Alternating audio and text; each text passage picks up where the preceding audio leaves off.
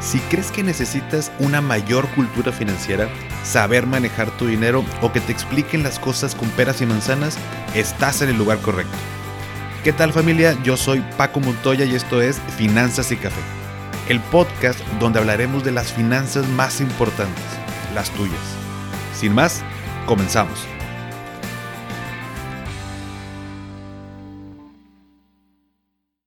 Hola a todos y bienvenidos de nuevo a Finanzas y Café. Espero que estén teniendo un excelente inicio de semana. Los famosos ETFs, ¿qué son? ¿Cuál es la diferencia entre ETFs y fondos indexados? ¿Ejemplos de ETFs sustentables? Bueno, para todas estas preguntas ya hay un episodio del podcast dedicado a ello, que al final te voy a compartir el número de cada uno de estos episodios.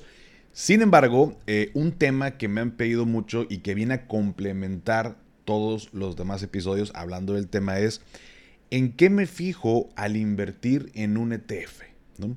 Hay muchísimos y pareciera que pues, unos son iguales que otros, ¿no? Por lo tanto, ¿cómo decido cuál es una buena opción?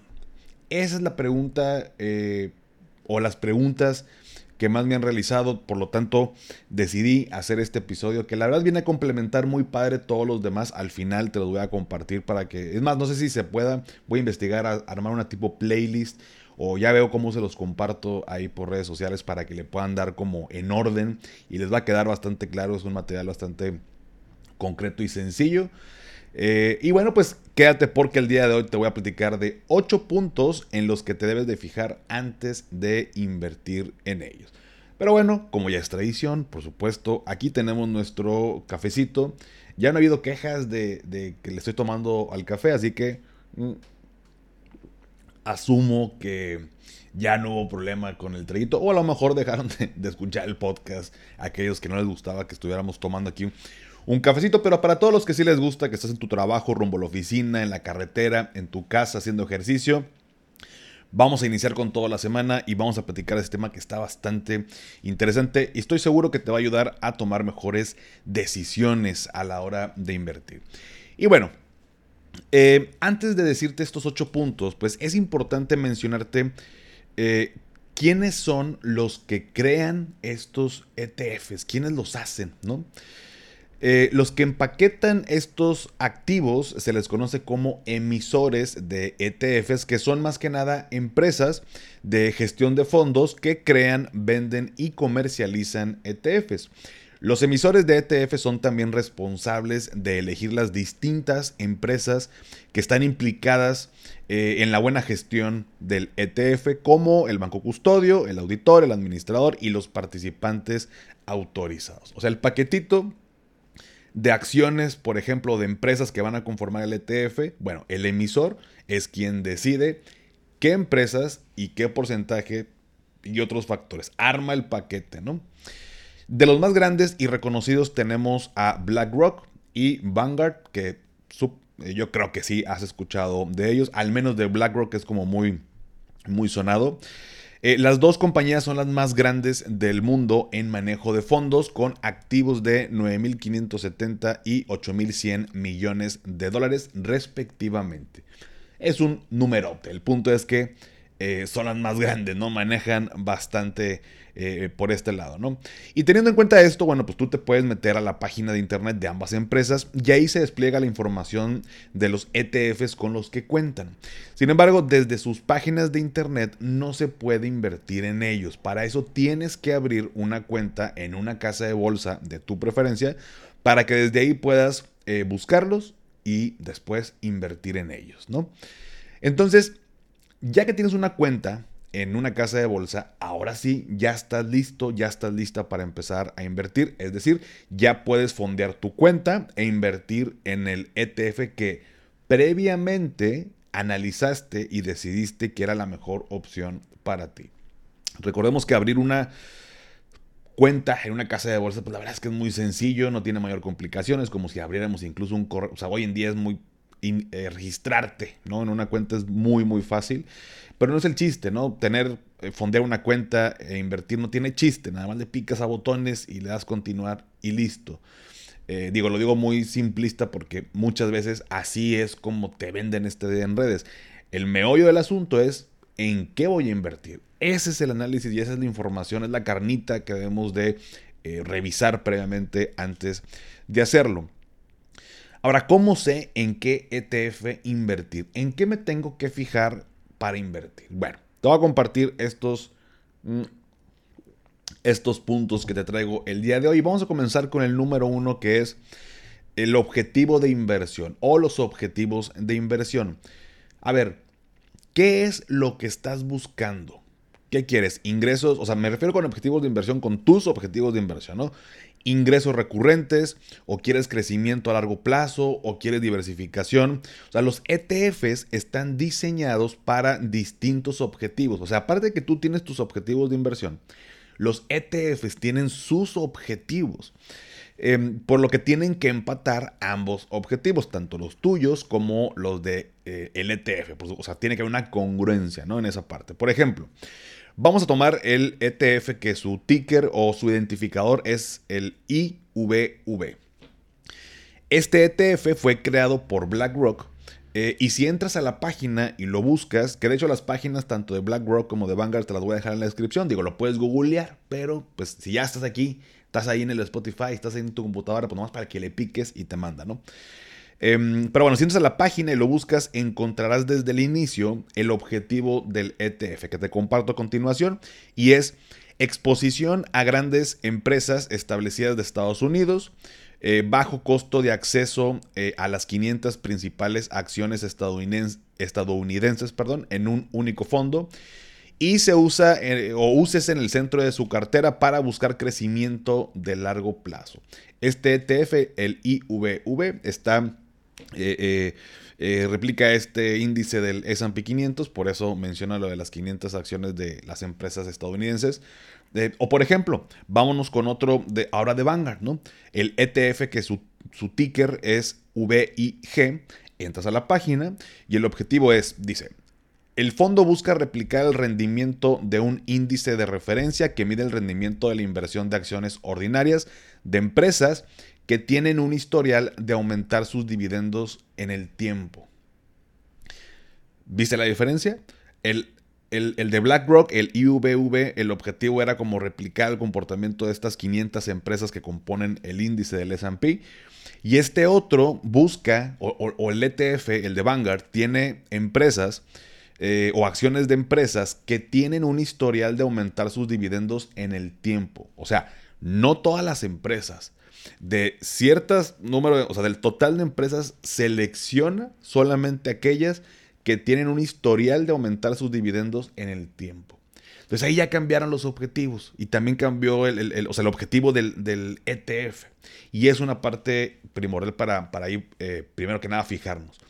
Por lo tanto, ¿cuál es el objetivo del ETF y cuál es tu objetivo de inversión? Si quieres crecimiento a largo plazo, si quieres que tenga exposición a cierto tipo de empresas o sectores, es el primer punto. Por más obvio que parezca, si yo no me late el sector o la industria farmacéutica y voy a invertir en un ETF que busca que tenga empresas de la industria farmacéutica, pues no estoy siendo congruente. O sea, mi objetivo no es ese, y ¿por qué voy a invertir en un ETF que tenga esas empresas? Suena muy obvio, pero para que lo sepas, cada ETF tiene sus objetivos y lo puedes ver en su página. Ese es el punto número 1. Punto número 2. ¿Cómo está compuesto? Ahí te va. ¿Cómo se compone ese ETF? ¿Es de activos de renta variable tipo acciones? ¿O es de renta fija tipo bonos? ¿O incluso hay ETFs que replican economías de países? O bien puede ser de materias primas como el oro, ¿no? Si tú eres una persona con un perfil conservador, seguramente será más coherente que tengas ETFs que estén compuestos por activos de renta fija o de menor riesgo. Caso contrario, si tu perfil es más arriesgado, pues el ETF seguramente tendrá en su mayoría activos de renta variable, como pueden ser acciones de empresas. Entonces, cuando estés revisando la información en la página, fíjate cómo se compone ese ETF y que vaya de acuerdo a tus objetivos y perfil de riesgo. También viene esa información en la página. O sea, viene la composición y tú puedes ver qué empresas, qué tipo de activos, primero que nada, si renta fija, variable, son materias primas, son empresas que representan la economía de un país. O sea, hay ETFs de... Es más, hay hasta... Tú puedes invertir en petróleo. Por supuesto, no físicamente, pero el ETF que replica el precio del barril, o en el oro, el precio del oro. Entonces, tú puedes invertir en oro o en petróleo. Entonces, de eso está compuesto el ETF. Entonces, tiene que ser también congruente, pero tienes que fijarte y, bueno, darte cuenta por ahí cómo se compone. El punto número 3. Desempeño histórico y fecha de creación. Y es un punto muy importante. Hay que aclarar, rendimientos pasados no garantizan rendimientos futuros. Es una reglita que, sobre todo cuando hablamos de renta variable, no la tenemos que grabar. Es muy padre ver el histórico, pero también es muy fácil caer en esta trampa de decir, oye, pues no manches, tuvo un 40% de rendimiento el año pasado, pues déjame invierto porque va a tener igual, y tal vez o seguramente no va a suceder, a lo mejor en mayor o menor medida, o incluso te puede dar un rendimiento negativo. Entonces, rendimientos pasados no garantizan rendimientos futuros, pero sí es importante que analices la gráfica o la tablita de los rendimientos que ha dado en el pasado. Es otra parte de la información que encontrarás en la página de cada uno de los ETFs. Si es un ETF de renta variable, es probable que puedas ver en algunos años rendimiento negativo, y es normal, ¿no? Esto no lo hace que sea malo ese ETF. O bien, si ves rendimientos positivos, tampoco es como que sea el mejor, ¿no? O el que debamos todos de invertir. Al final es renta variable y depende de la situación de cada año y los mercados, pues va a ser su comportamiento, ¿no? Pero como lo ideal es ver esto a largo plazo, pues es importante que veas esta gráfica para que veas no solo los años en lo individual, sino que puedas visualizar un histórico de varios años hacia atrás, ¿no? Y por eso es importante saber también qué fecha de creación tiene este ETF. Los ETF tienen una fecha de creación de cuando el emisor decidió sacarlo. A pesar de que los activos, o sea, por ejemplo, si se componen de empresas del que están dentro del índice del S&P 500, pues por supuesto que Apple no tiene 4 años de haberse creado, tiene muchísimos años de que se fundó la empresa, pero el ETF hace 4 años se creó y metió a Apple dentro de... Ese empaquetamiento, por así decirlo, ese paquetito, pues tiene una fecha de creación. Y es importante. O sea, ¿por qué tenemos que fijarnos en esta fecha de creación? Porque un ETF que tiene, por ejemplo, 10 años de haberse creado contra otro que tiene 3 años de haberse creado, hay que ver cómo se ha desempeñado ese ETF. Porque imagínate que son dos que replican el índice del S&P 500. Que dice, oye, güey, pues trae las mismas empresas, trae Apple, Microsoft, Nvidia, Cisco, o sea... Pues ¿cuál? O sea, entonces otro punto es lo que estamos platicando, la fecha de creación, porque el emisor, como lo dijimos en los puntos anteriores, es quien decide qué empresas y bajo qué, o sea, cuánto peso le da. Entonces ahí podría recaer una diferencia también importante, porque el que creó el ETF hace 10 años y que ha demostrado que ha tenido buen desempeño y sobre el histórico, se ha gestionado bien y ha dado rendimientos, o sea, replica bastante bien el índice. Y este que tiene 3 años, a lo mejor, pues no le ha ido tan bien, a pesar de que son las mismas empresas, porque ellos decidieron darle más peso a unas que a otras. En la composición del ETF, cuando veas las empresas, vas a ver un porcentaje.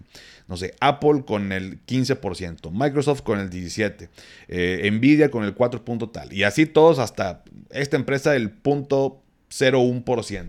O sea, todas tienen un porcentaje dentro de ese paquete. Entonces, como los emisores deciden, pues ahí digamos que va la mano del emisor dentro del ETF, y pudiera ser que uno sea mejor que otro simplemente por las decisiones que tomaron para crear ese ETF. Entonces, no quiere decir que un ETF que acaba de salir sea malo, sin embargo, te puede dar o nos puede dar más confianza, mayor certidumbre, un ETF como los que muchos conocemos, el IVB, el QQQ, otros ahí famosos que pues, ya tienen muchos años que han demostrado que tienen buen desempeño. Entonces, pues sí, si quiero invertir en las empresas del S&P 500, pues igual vete por uno que tenga más tiempo, que ya haya demostrado que el manejo lo han hecho bastante bien, ¿no? Entonces, para no tampoco satanizar los nuevos ETFs, pero a ver, pues es tu lana, ¿no? Y pues tampoco es como la vamos a meter nada más así porque sí. Entonces, el punto número 3 era ese, es revisar los rendimientos históricos para que te dé más o menos una idea y la fecha de creación de ese ETF. El punto número 4, otro punto importante, los costos. Una ventaja de los ETF es que los costos son bajísimos. Los costos por manejo o la gestión del ETF. Por supuesto que cada ETF, así como también, por ejemplo, los fondos de inversión, pues nos cobran un porcentaje por esto que te digo, por la gestión. Eso, pues digamos que es su ganancia. Aquí nada más es importante recalcar que una cosa son los costos del ETF, que es importante revisar, que también viene en la página. Y otros son los costos de tu casa de bolsa por cada transacción, que también pueden variar. La realidad es que los ETFs tienen costos tan bajos que resultan de pronto hasta irrelevante. Pueden ser, por ejemplo, o sea, el costo del ETF te va a venir ahí como dentro de la página, te cobra el 0.03%, ¿no? De manera dentro del ETF, ¿no? Un fondo de inversión, por ejemplo, anda por ahí en promedio entre el 1% y el 2.5% anual.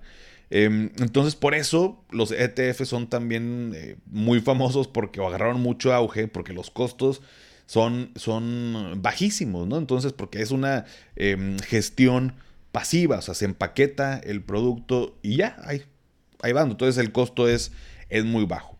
Y las casas de bolsa, por otro lado, o sea, la cuenta que tú armas en una casa de bolsa, por ejemplo, ya les he dicho varias veces, yo tengo GBM, hay otras, Actinver tiene por ahí una, hay varias casas de bolsa, o sea, no quiero como decirte haz o toma en cuenta esta. Yo decidí en su momento GBM porque era la que manejaba el costo más bajo por transacción, que es por los montos que vas iniciando. O bueno, cuando inicias tu cuenta en GBM, te cobran por cada transacción el 0.25%. Entre más lana le metas, ya hablando de millones, bueno, pues ese costo va bajando. Pero eso es algo que te cobran adicional a lo que cobra el ETF, ¿no? Entonces, también digo, el 0.25 no es tanto. Sin embargo, si tú estás pensando en hacer trading, que yo no lo hago, pero si tú quieres, o sea, trading me refiero comprar y vender títulos dentro de un espacio, tal vez, no sé, dentro de un mismo día, una misma semana, incluso dentro de una hora en específico, pues esa comisión de tu casa de bolsas, en mi caso, por ejemplo, con GBM, pues a lo mejor mi ganancia se va a diluir porque por cada transacción, tanto yo compre como venda, me cobran el 0.25%. Entonces, como mi estrategia es a largo plazo, muy largo plazo, pues la verdad es que yo invierto y simplemente me cobran esa parte y bueno, pues digamos que la venta puede ocurrir en este inter, pero no estoy comprando y vendiendo todos los días. Yo no lo hago. Entonces, nada más como paréntesis, si tú quieres hacer trading, buscaría otra plataforma que te cobre otro tipo de comisión o que por transacción no te cobre. Y bueno, ya tú decides qué hacer con eso. Pero los costos es importante simplemente porque, bueno, volvemos a lo mismo. Porque la pregunta de cómo nace el episodio es, oye, pues hay muchísimos y algunos se parecen, ¿cómo sé en cuál? Bueno, pues también un ETF, volviendo al ejemplo, que replique el índice del S&P 500 y otro también, una diferencia puede estar en el costo. Uno te puede cobrar el 0.03% y el otro el 0.4%. 0.03, 0.4. Hay una diferencia ahí considerable. Entonces, eso, por supuesto, pues merma tu rendimiento, que te digo, la verdad es que los costos de los ETF son muy bajos, pero es una diferencia que, aunada a todos los demás puntos que te estoy platicando, pues ya, te ayuda a tomar una decisión. Normalmente, ¿cuál elegiría? Pues el costo más bajo, ¿no? Que me dé el costo más bajo. No sería la única razón. Estoy hablando del consolidado de todos los puntos, pero bueno. Punto número 4, los costos. Punto número 5. Y al final te voy a dar un tip para hacer como este análisis. Pero primero quiero que veamos los 8 puntos que te traigo. Punto número 5. Si es un ETF que replica un índice, y que a mí me gustan mucho estos que replican el S&P 500, por eso luego me escuchas hablar mucho de esto, puede ser otro índice, ¿no? Hay varios. Igual luego platicamos de esa parte y hay un episodio por ahí. Pero bueno, punto número 5. ¿Qué tan bien replica ese índice? Ahí te va. Hay ETFs que se han vuelto muy famosos por su buen desempeño y que replican, como te decía, el índice del S&P, de S&P 500. Sin embargo, puede haber otros ETFs que replican otros índices. El hecho de que también replica al índice que sigue es que el ETF se comporte prácticamente igual que ese mismo índice. Te lo digo en otras palabras. Tú puedes seguir en información, inclusive si tienes iPhone, por ejemplo, hay una aplicación de casa de bolsa, en Android de seguro también hay una aplicación, hay páginas, hay mil hoy en día lados donde puedes consultar la información. Pero tú puedes seguir el índice del S&P 500, del S&P 500, perdón. El comportamiento. Entonces, el índice lo que refleja es esas empresas que representan de la mejor manera la economía de Estados Unidos. Entonces, un ETF que replica ese índice, lo que estoy esperando es que si yo veo que el S&P, vamos a decirlo, va hacia arriba, pues que el ETF vaya también hacia arriba. O sea, vaya las dos líneas de la gráfica del índice y del ETF prácticamente así como gemelitos, ¿no? O sea, tal vez no pegadas exactamente igual, pero sí prácticamente igual. Entonces, un ETF que no va tan gemelito, sino que está despegado o no replica tan bien su índice, entonces no está funcionando como debería de funcionar. Eso donde lo puedo ver también en la misma página de los ETFs, lo puedes ver de manera gráfica con la que te muestran ahí, vas a ver y te ponen, de hecho en la página, si mal no recuerdo, creo que en la misma de BlackRock o...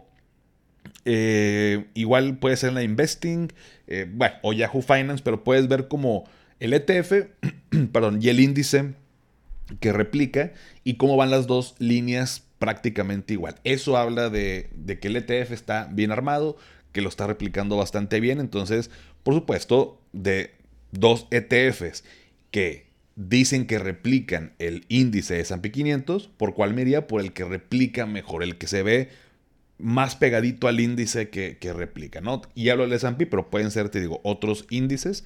Y esa es la idea, ¿no? Que replica ese comportamiento. Si no, pues bueno, va a ser mucho más complicado tener estos buenos resultados que estoy buscando, pues porque justo quería lo del índice y no me lo está dando. Entonces, fíjate bien que también replica ese índice. Punto número 6, liquidez. Perdón, dice, una de las ventajas, dice mi guión, dice como si estuviera leyendo un libro, pero mi guión que tengo aquí para el episodio. Una de las ventajas de los ETFs es que pues, se compran y se venden como si fueran acciones dentro de la bolsa de valores, que es algo también padrísimo y algo muy bueno de los ETFs. Pero esto genera una mayor facilidad para su compraventa. Ahora bien, justo así como las acciones, cuando hablamos de liquidez, quiere decir qué tan fácil se puede vender y convertir ese ETF en efectivo, ¿no? O sea, a eso nos referimos con liquidez. Recordemos que siempre tiene que haber un comprador dispuesto a pagar el precio de ese título. Y voy a hacer me voy a detener tantito aquí. O sea, si yo tengo el título de un ETF, o tengo la acción de Apple, así, títulos, y yo quiero venderlo, me meto a mi casa de bolsa y digo, quiero vender 10 acciones de Apple que tengo en mi portafolio porque por X razón, ¿no? Al momento de vender, no se lo vendes a una máquina, una computadora o en la aplicación. O sea, al momento de vender, se lo estás vendiendo a otra persona como tú que está dispuesto a pagar ese precio.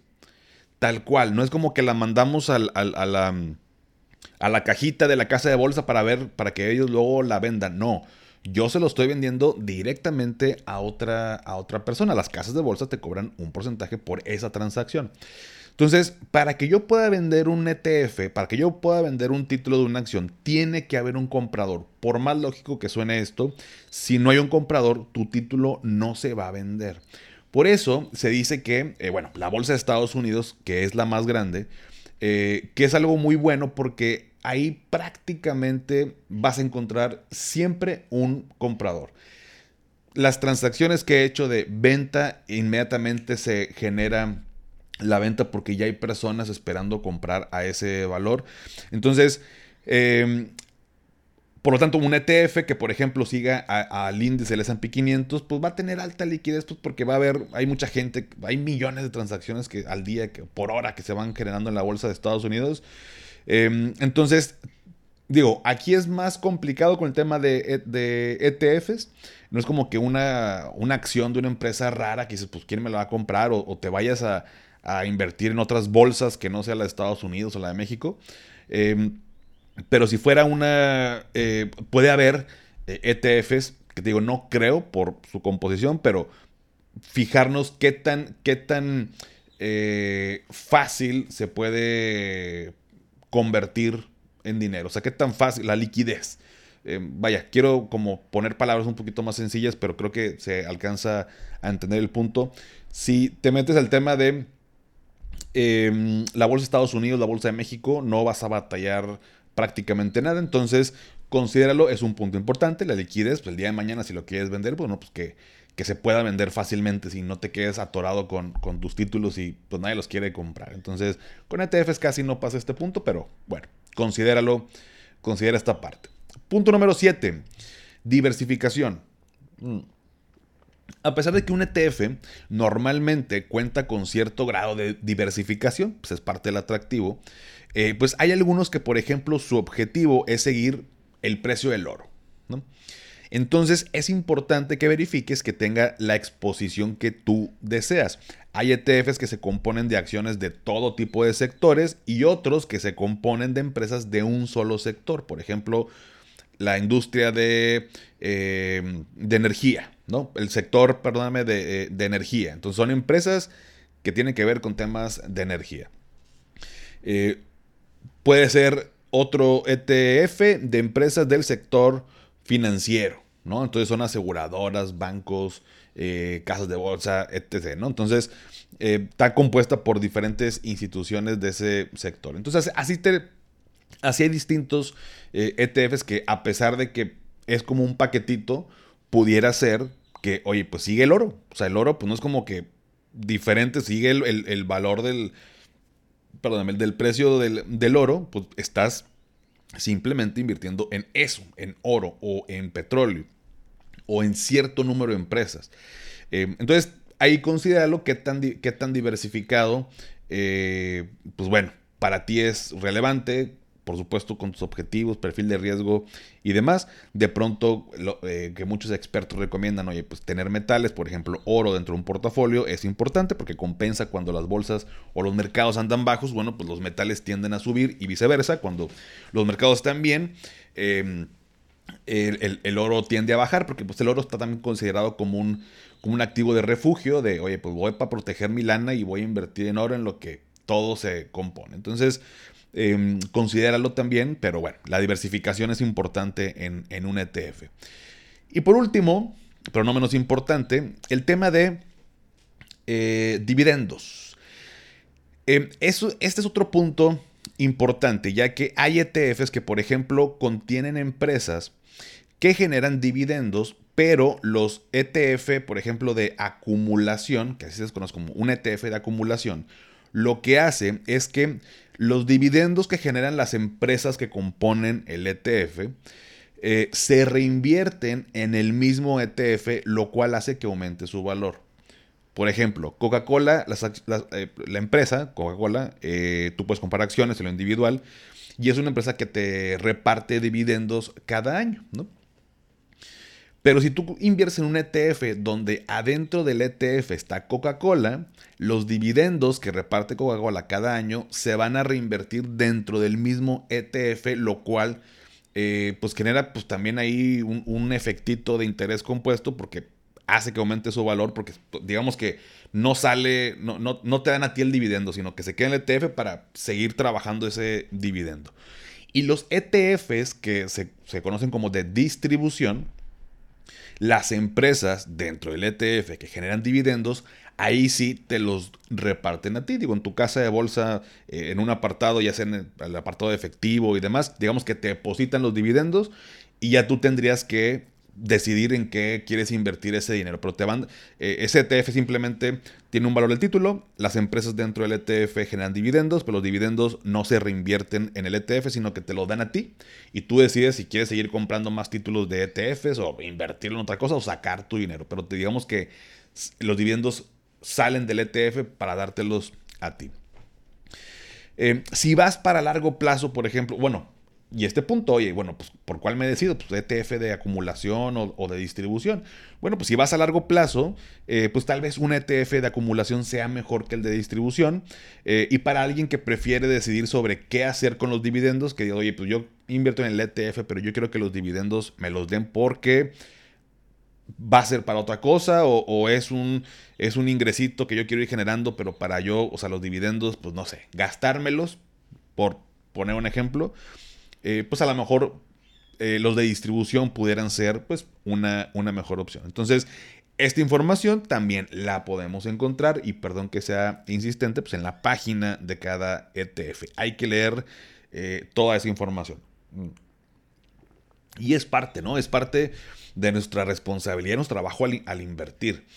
Por eso es muy complicado para mí decirte. Y quienes me han preguntado, por supuesto que platicamos sobre esto que te estoy diciendo, porque no te puedo decir en qué invertir ni en qué ETF. O sea, es más bien esto es lo que debes tomar en cuenta y tú tienes que decidir ese punto, ¿no? Entonces, porque cada quien tiene diferentes ideas, objetivos, planes, todo, ¿no? Entonces, último punto es este, ¿no? Dividendos o ETF de acumulación o de distribución. ¿Cuál te late más? ¿Cuál va de acuerdo a tu perfil? ¿Cuál va de acuerdo a tus objetivos? Y bueno, con estos 8 puntos que te acabo de platicar, lo que puedes hacer, ahí te va, es armar una tablita en Excel. O sea, si tú ves en internet, porque me ha tocado asesorar a personas que me dicen, Paco, yo invierto en el IVB, en el QQQ, en el no sé qué, que la madre, bueno, pero quiero otro diferente. Pero pues me metí a la página y hay pues un chingo, ¿verdad? O sea, hay una lista enorme y pues no sé por cuál decidirme. Bueno, para ese caso, puedes armarte una tablita en Excel, colocas cada uno de los puntos que te acabo de mencionar, en una columna de la izquierda pones, vas anotando los ETFs que te van llamando la atención y vas vaciando la información de cada uno de los puntos. Por ejemplo, de este ETF que encontré, ok, ¿cómo está compuesto? De tal. ¿Cuál es el costo de manejo? Tal. ¿Es de acumulación o distribución? Tal. Y vas como poniendo las características de cada uno para que tú visualmente lo puedas ver, pues así como la fotografía desde arriba, y poner, a ver, de acuerdo a lo que yo quiero, este punto para mí es más relevante, bueno, ¿cuáles cumplen con esto? Ah, pues tal. Y así, el segundo punto, me late esta que sea de acumulación, ah, bueno, tal. Entonces, vas descartando o vas como comparándolos, vas poniéndolos así en perspectiva para ir decidiendo cuál es una mejor opción en tu caso, ¿no? De que, oye, que sea del S&P 500, del sector de tecnologías de información, porque creo que es un sector que va a ir creciendo. Y vas descartando y, oye, bueno, ya me quedan 3. Bueno, ¿cuál es el que me cobra un menor costo? No, pues tal. ¿Cuál tiene más antigüedad y que haya demostrado un buen desempeño? No, pues tal. Y punto. Y vas decidiendo. De esta manera es como vas a ir decidiendo. Y para eso, bueno, pues tienes que leer la información de cada uno de los ETFs.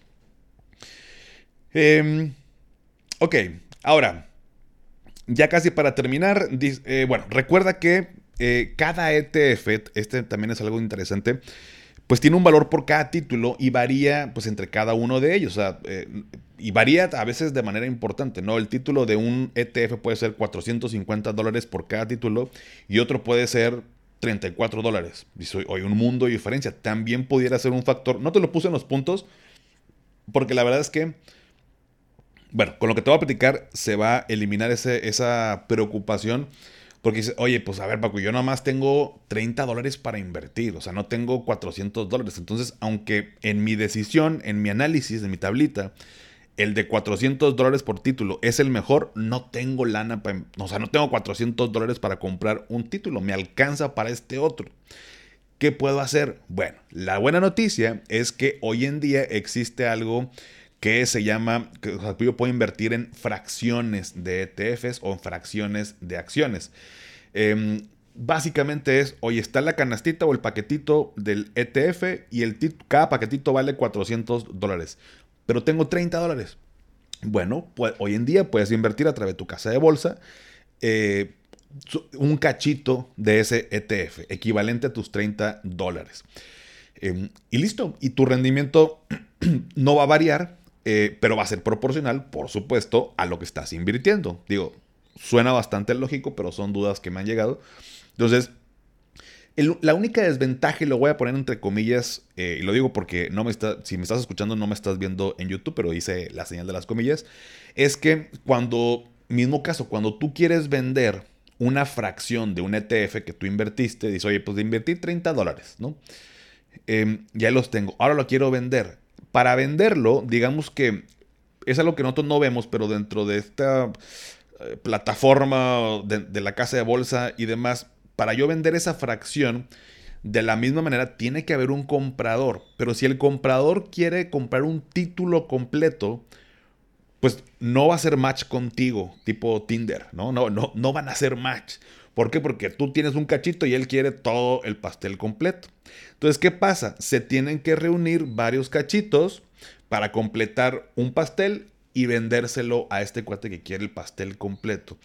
Eso al final no lo vemos, te lo digo así como muy medio absurdo, o un ejemplo muy así, X, pero tiene que ver, o se tiene que componer de varios cachitos que después lo voy a vender y listo. Entonces, eso no lo vemos, pero cuando hablamos de, por ejemplo, vuelvo al punto, la bolsa de Estados Unidos, que hay muchas transacciones todos los días, vender cachitos o fracciones de ETFs también es muy sencillo. Normalmente se hace prácticamente inmediata esa transacción. No deberías de batallar, pero considéralo también que si no, pues digo, puedes ir comprando cachitos, decir, oye, otros $30. Entonces, si ya tienes $400 de ese mismo ETF, pues ya se considera que tienes un título, ¿no? O sea, ya juntaste, por así decirlo, un título y no vas a batallar el día de mañana que lo quieras vender. Pero aquí lo importante es que podemos hacerlo desde cantidades muy pequeñas. Y dije $30, puede ser hasta de, no sé, $5, $10. O sea, no es tanta la inversión. Pero no lo puse dentro de los 8 puntos el tema del valor del título porque no quiero que te claves en cuánto vale un ETF, porque eso no me gusta verlo en redes de ya sabías que por $50 puedes invertir en acciones de tal empresa. Pues dices, güey, o sea, yo no invertiría porque está barato. O sea, yo no invertiría en una empresa porque me alcanza. No debería ser ese el punto de la inversión. Debería ser tomando una decisión con el análisis que yo realicé. Entonces, por eso no es un punto relevante, porque hoy en día, como muchos se pueden comprar como cachitos, pues ya, te quitas esa bronca y eliminas el punto de que, oye, pues, pero ¿me alcanzará o no? No, despreocúpate, analízalo bien y después metes tu lanita. Pero bueno, aquí lo importante es que pues, puedas empezar a familiarizarte con los datos, que te pongas a leer detenidamente, dedícale un día, un fin de semana, con un cafecito para empezar a empaparte del tema y poco a poco vas a ir agarrando mayor experiencia. De igual forma, pues puedes invertir cantidades pequeñas si te da como que miedito, o sea, para que puedas ir viendo su comportamiento, cómo se mueve el tema de la casa de bolsa, dónde se compro y vendo y demás. Por supuesto, hay más factores al momento de generar esta transacción, luego hablamos de ese punto, pero lo más importante es que veas esto a largo plazo, ¿no? El hecho de comprar y vender para sacar ganancias en cuestión de minutos es algo de alto riesgo y pudieras ver disminuida tu inversión rápidamente. Ya lo sabes que yo estoy en contra de esto de hacer trading como lo mencionan allá afuera, pero te voy a dejar las páginas de BlackRock y de Vanguard en la descripción de este episodio y si quieres saber más sobre el tema de ETFs, ahora sí, te comparto los números del episodio. Tienes el episodio de mi podcast, de este podcast, Finanzas y Café. El episodio número 37 se llama ¿Qué son los ETFs? Ahí te explico con ejemplos muy padres qué es y lo vas a entender perfectamente. El otro episodio, el número 53, es una entrevista que hice ya hace tiempo a un cuate que se llama Pablo Ampudia, que es vicepresidente de QuantaShares, quienes crearon un ETF que se llama InGenius, que actualmente por ahí está. Pero él nos platica pues cómo toman las decisiones dentro de la empresa para crear un ETF. Entonces, si te late, es una entrevista, una platiquita con Pablo, para que sepas de aquel lado cómo se manejan. El tercer episodio es el 134, donde te platico esto último de las acciones y ETFs fraccionados. O sea, esta parte de que pues, hoy en día tenemos posibilidad. El otro episodio es el 164, donde analizo las diferencias y similitudes entre los fondos de inversión y los ETFs. No son lo mismo, tienen cierto parecido, pero no son igual. Y por último, que es también informativo para que tengas el dato, el 167, hablo sobre 5 ETFs sustentables. Para variar, los ETFs existen opciones que las empresas cumplen con ciertas características de sustentabilidad. Entonces, si tú quieres ayudar al planeta, quieres ayudar al mundo, a la vez que estás invirtiendo, puedes hacerlo en empresas sustentables, en ETFs que se componen de estas empresas. A ese grado llegan los ETFs, así que échale un ojito. Yo me iría en este orden que te acabo de platicar. Y por último, pues está este episodio que estás escuchando, donde complementamos ahora sí sobre cómo tomar una decisión o qué puntos tengo que analizar. Así que, bueno, tienes una variedad de material hecho audio aquí en mi podcast para que puedas enriquecer más tu conocimiento. Y si tienes dudas, pues ya sabes que aquí estoy. Estoy con un cafecito listo para platicar contigo y que me mandes mensaje. Les contesto a todos, tal vez no tan rápido, pero les contesto, que es lo más importante. Pero bueno, familia, hasta aquí el episodio de hoy. Pónganme en los comentarios del post del día de hoy el emoji de una... Vamos a poner una lupa, ¿no? Pues una lupa como queriendo hacer ver esto de analizar la información, y también para cambiarle a los típicos emoji que poníamos, que la bolsita, que el dinero, que esto, que el otro. Bueno, una lupa pues de esas para ver. Y bueno, pues ya sabes que esto me ayuda para saber qué tantas personas se quedan hasta el final y seguir trayéndote episodios padres que te gusten, te ayuden y nos ayude a crecer a todos. Suscríbete si me estás viendo en YouTube, aquí a mi canal Finanzas y Café, te dejo la liga en la descripción. Y si todavía no has calificado el podcast en Spotify desde la app, me ayudarías muchísimo si me regalas 5 estrellas, obviamente solo si te gusta el contenido, y esto me ayuda a llegar a más personas. Sígueme en Instagram y en TikTok como @finanzasycafe, y también, ya lo sabes, dale a seguir en Spotify para que te aparezcan los episodios en automático cada lunes. Y antes de despedirme, recuerda, haz lo que te haga feliz, tómate un rico café, te mando un abrazo y espero que tengas un excelente inicio de semana. Hasta pronto.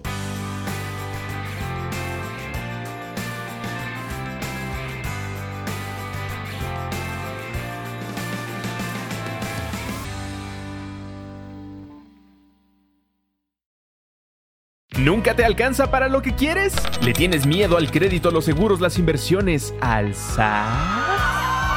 Pues no te preocupes más, estás en el anuncio de 30 segundos correcto.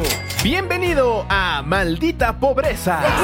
En este podcast te daremos hacks para entender tu seguro de gastos médicos, sobrevivir al hot sale o el buen fin, ahorrar e invertir en bienes raíces. Maldita Pobreza, producido por Sonoro. Busca Maldita Pobreza en cualquier plataforma de podcast.